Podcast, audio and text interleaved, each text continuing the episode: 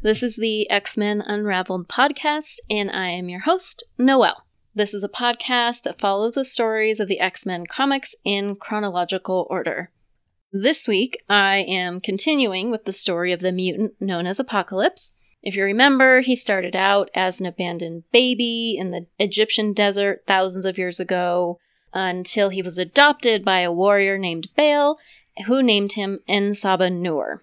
Then his experience fighting against the time traveler Rama-Tut led him to claim the name Apocalypse and set out to conquer humanity. Much later, in the 20th century, he goes on to become a major antagonist to the X Men. But if you're keeping track, that leaves out about 5,000 years between his origins in Egypt and his first encounter with the X Men. So, what does a supervillain do with all that time to kill? Quite a bit, and that is what I'm going to get into today. I tried to find any appearances of Apocalypse in that time frame, and there's a few pretty interesting stories to go over. Apocalypse spends a lot of his time recruiting powerful followers to join in his efforts to conquer the world. If you remember from the last episode, the writer Louise Simonson, who created Apocalypse, explained that he has a run in with the Celestials and becomes convinced of the need for mutants to become as strong and powerful of a race as possible. Over the centuries, he continues to follow his corrupted form of survival of the fittest, and so he searches out the most powerful mutants to join him in his crusade to create this super race of mutants. And he is so determined in this plan that he even joins forces with his nemesis from ancient Egypt, Rama-Tut, in order to try and stop certain heroes from thwarting his plans later in history. It's kind of like the go back in time and kill baby Hitler thought experiment, but this time it's Hitler going back to try and stop the Allies. So, thankfully, spoiler alert, his plan does not work. This episode is going to span a long period of time, and move through a few different comic series because Apocalypse is a busy guy building armies and tracking down mutants. But I've tried to lay everything out so that it's as clear as possible. The specific issues I read to talk about today are Black Knight Exodus number 1, Uncanny X Force number 3, only pages 1 to 4, and Uncanny Avengers number 6. If you are interested in reading any of the comics I talk about or finding any of the information that comes up, visit my blog for show notes that are full of links to more info at xmenunravel.wordpress.com. I also post uh, which comic issues I will cover ahead of episode releases on my Instagram at xmenunraveled. So, with that, let's get started.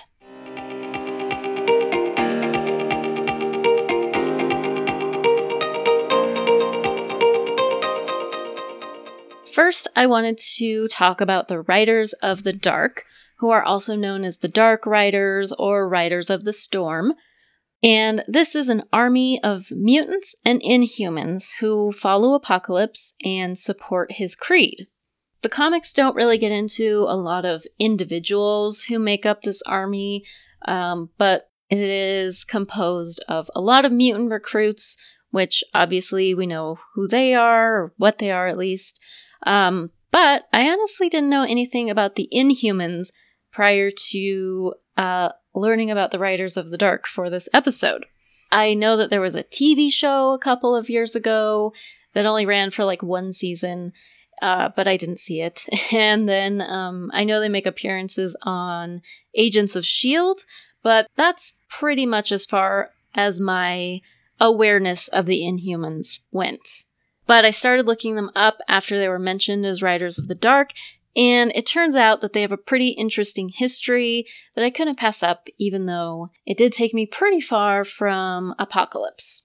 But I decided that it probably doesn't hurt every once in a while to go over some non X Men Marvel lore in this podcast.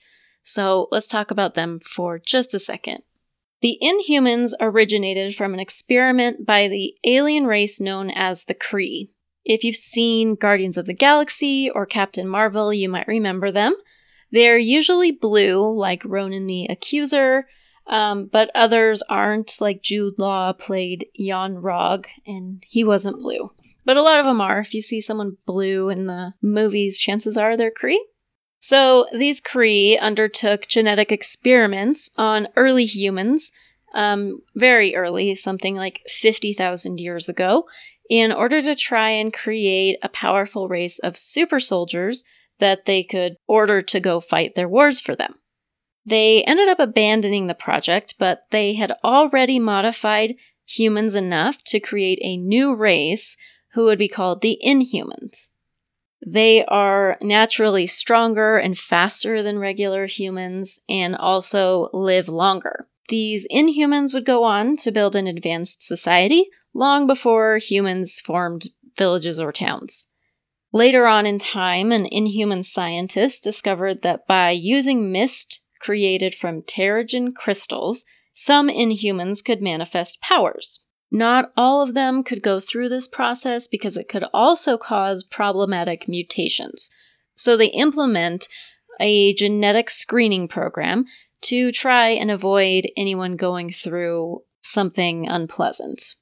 The Inhumans remained intentionally isolated from humans for the most part, originally because humans were afraid of them and would just start attacking them. Sounds so different than modern humans. But as a result, the Inhumans built isolated and technologically advanced cities in the Himalayas and then also on the moon. Over time, some groups of Inhumans split away from the main civilization and either set up their own societies or went to live among humans. Obviously, some of these Inhumans that left ended up joining Apocalypse as Riders of the Dark. Some important Inhumans are Black Bolt, Medusa, and Crystal. They show up in lots of different comic series like the Fantastic Four, the Avengers, Thor, and then they also have their own standalone comic series as well. But that's just a very brief intro to the Inhumans to kind of let you know who they are. If you are interested in them, I'll post the links to the articles and comic lists that I used on the blog. Uh, they're definitely a group with its own unique story worth looking into, and one that I didn't know about. Now, let's get back to Apocalypse and the rest of his army. The Riders of the Dark, including inhuman and mutant members, do his bidding and help him conquer his enemies. A lot of times he will just take them into battle, they look like a huge army, but they're stronger than anybody else they faced. The writers subscribe to his code, Survival of the Fittest, and so they view anyone they defeat as simply not fit and not worthy to survive. This includes mutants, which makes Apocalypse kind of interesting. He doesn't care about the well being of mutants as a whole group, only the ones that are the strongest. This is in contrast to someone like Magneto, who wants to elevate mutants as a whole above humans. He sees all mutants as superior to humans, whereas Apocalypse makes even mutants prove their strength and value to him. The Riders of the Dark are a dangerous group, and they're very powerful. They remain loyal to Apocalypse for centuries, and he recruits more as time goes on, until they are defeated in the late 1800s by vampires. Stay tuned for that story in the next episode if you want to hear more about that. In addition to his army, Apocalypse also recruited or sometimes more accurately and ominously collected powerful mutants to serve as his four horsemen. If you are familiar with the book of Revelations in the Bible, or read or watched the far more entertaining Good Omens, then you know that there are four horsemen who each bring about one aspect of the end of the world, or the apocalypse. The biblical horsemen are named conquest, war, famine, and death. Apocalypse follows suit with one alteration. He replaces conquest with pestilence. Honestly, it kind of makes sense. Conquest and war is a little bit repetitive. Over the centuries, various individuals serve as his horsemen. Some of them join Apocalypse willingly, but other times, individuals are conscripted or forced into working with him. The movie X Men Apocalypse actually does a pretty good job of showing the process of Apocalypse recruiting his horsemen. In the movie, he recruits Storm as Famine, Psylocke as Pestilence, Angel as Death, and Magneto as War. The movie also shows how Apocalypse increases the powers of each mutant dramatically once they are brought into his ranks. For example, when Angel joins as one of the horsemen, Apocalypse transforms his feathered wings into more deadly metal wings. In the comics, Apocalypse makes this whole recruitment process a little bit darker in that he found four chosen mutants from different time periods and essentially stored them in suspended animation until whenever he's ready to put them to work. Apocalypse will often use a hibernation chamber to increase his own powers, and these are celestial technology, and as he hibernates for years at a time, the chamber increases his power. And honestly, that might be the one thing I can relate to Apocalypse about. I will nap at any given opportunity. I don't really wake up stronger though. So, anyway, Apocalypse uses his hibernation chambers on four mutants that lived at various points in history, as told in the first four pages of Uncanny X Force number 3. The first mutant is Decimus Furius, who lived in Rome in the 3rd century CE. He was an orphan living on the streets when his powers emerged, and these turned him into a mutant with the appearance of a minotaur, a giant man with the head of a bull. Lots of mutants go through pretty harrowing transformations when the, their powers show up, uh, but this guy seems like he might have had one of the worst experiences, if you ask me. He grew to far above the size of a normal human and gained superhuman strength and regenerative powers. In fear, the Romans around him tried to kill him, but he was obviously stronger and killed those who attacked him. Decimus Furius ultimately spent time in prison for murder. I am not sure how they caught him, but later he was given the chance to fight as a gladiator. That is where Apocalypse found him and recruited him as the horseman War.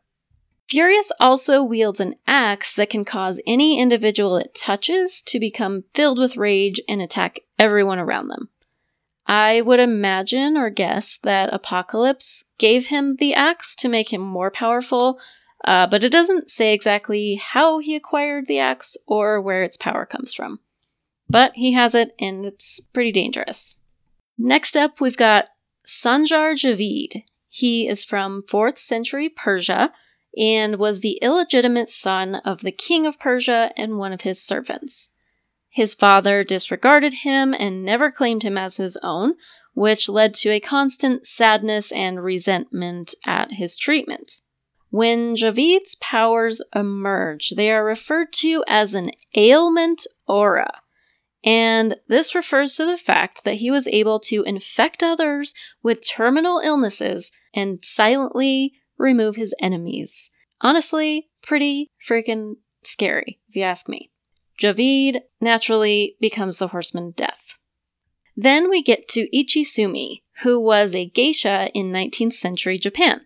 She is described as having an inferiority complex, and she was unsuccessful in her work as a geisha because she was too meek and afraid to be the lively social butterfly that a geisha is expected to be. In addition, her father criticized her and treated her cruelly because of her failure. Her shame and anger sparked her power, which is really gross. She opens her mouth, unhinges her jaw like a freaking snake, and thousands of beetles fly out and attack her enemies.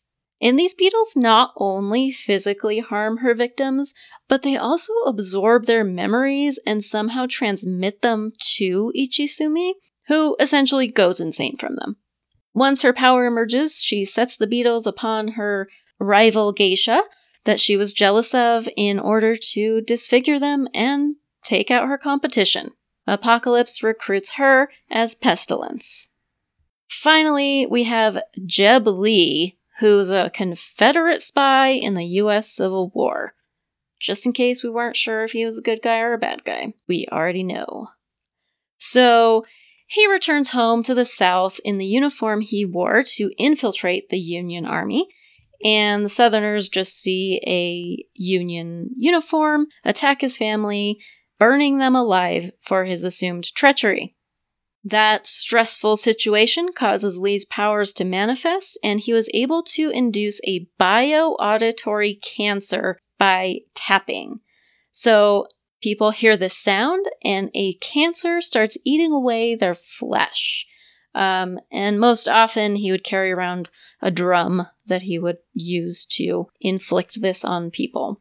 Apocalypse discovered Lee and made him the Horseman of Famine. All four of these individuals were stored for Apocalypse's later use.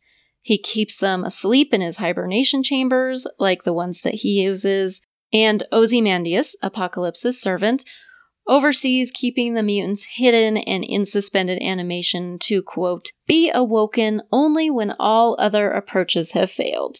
Not gonna lie, I don't really think I'd want to meet any four of these mutants. They all sound pretty terrifying.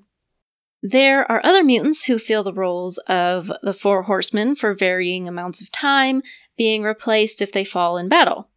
One short lived set of horsemen appears in Uncanny Avengers number 6, only to be defeated and not even named. But I will tell you a little more about them in just a bit. In the 12th century, Apocalypse tried to recruit a mutant called Exodus as one of his horsemen, and this story is told in Black Knight Exodus number 1. Exodus was a mutant named Bennett du Paris who was fighting in the Crusades. He and a fellow crusader are trying to find the city of Akkaba, where the tower of what he calls the Eternal Pharaoh is said to be located. If you remember, Apocalypse was born in Akkaba, so I'll let you take a guess on what he finds there. At this time, Bennett is also just becoming aware of his telekinetic powers. He isn't sure what's happening, but he believes that he's special somehow. He can, like, sense something's going on, but he doesn't know what yet. But when he gets to the place that he thinks the tower should be, he hears someone speak to him, and a huge boulder flies at him. Bennett is able to stop it with his telekinetic powers before he gets crushed, and then he actually causes the boulder to explode. Then he is attacked by a green bug looking creature who turns out to be the one whose voice he heard, and Bennett defeats it using his powers. Then he is approached by and joins Apocalypse, who was also there. Surprise, surprise. Apocalypse basically sees the potential in Bennett and uses his abilities to increase Bennett's powers to such a degree that he is actually an Omega level mutant. So he is the highest level mutant that exists. Bennett's telekinesis increases dramatically, and he can use it to fly. Uh, he can cause concussive blasts and create a force field around himself and this is when he also takes on the name Exodus. But when Apocalypse um, attacks and wants Exodus to kill uh, one of his friends, Exodus actually turns against Apocalypse and tries to defeat him.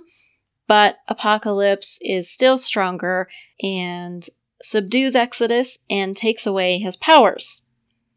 Exodus is then left alive but comatose in a tomb in the Alps for about 800 years. He ends up staying there until Magneto rescues him in the 20th century. So, like I said, some people join Apocalypse willingly, but when stuff like that can happen, how much of a choice do they really have?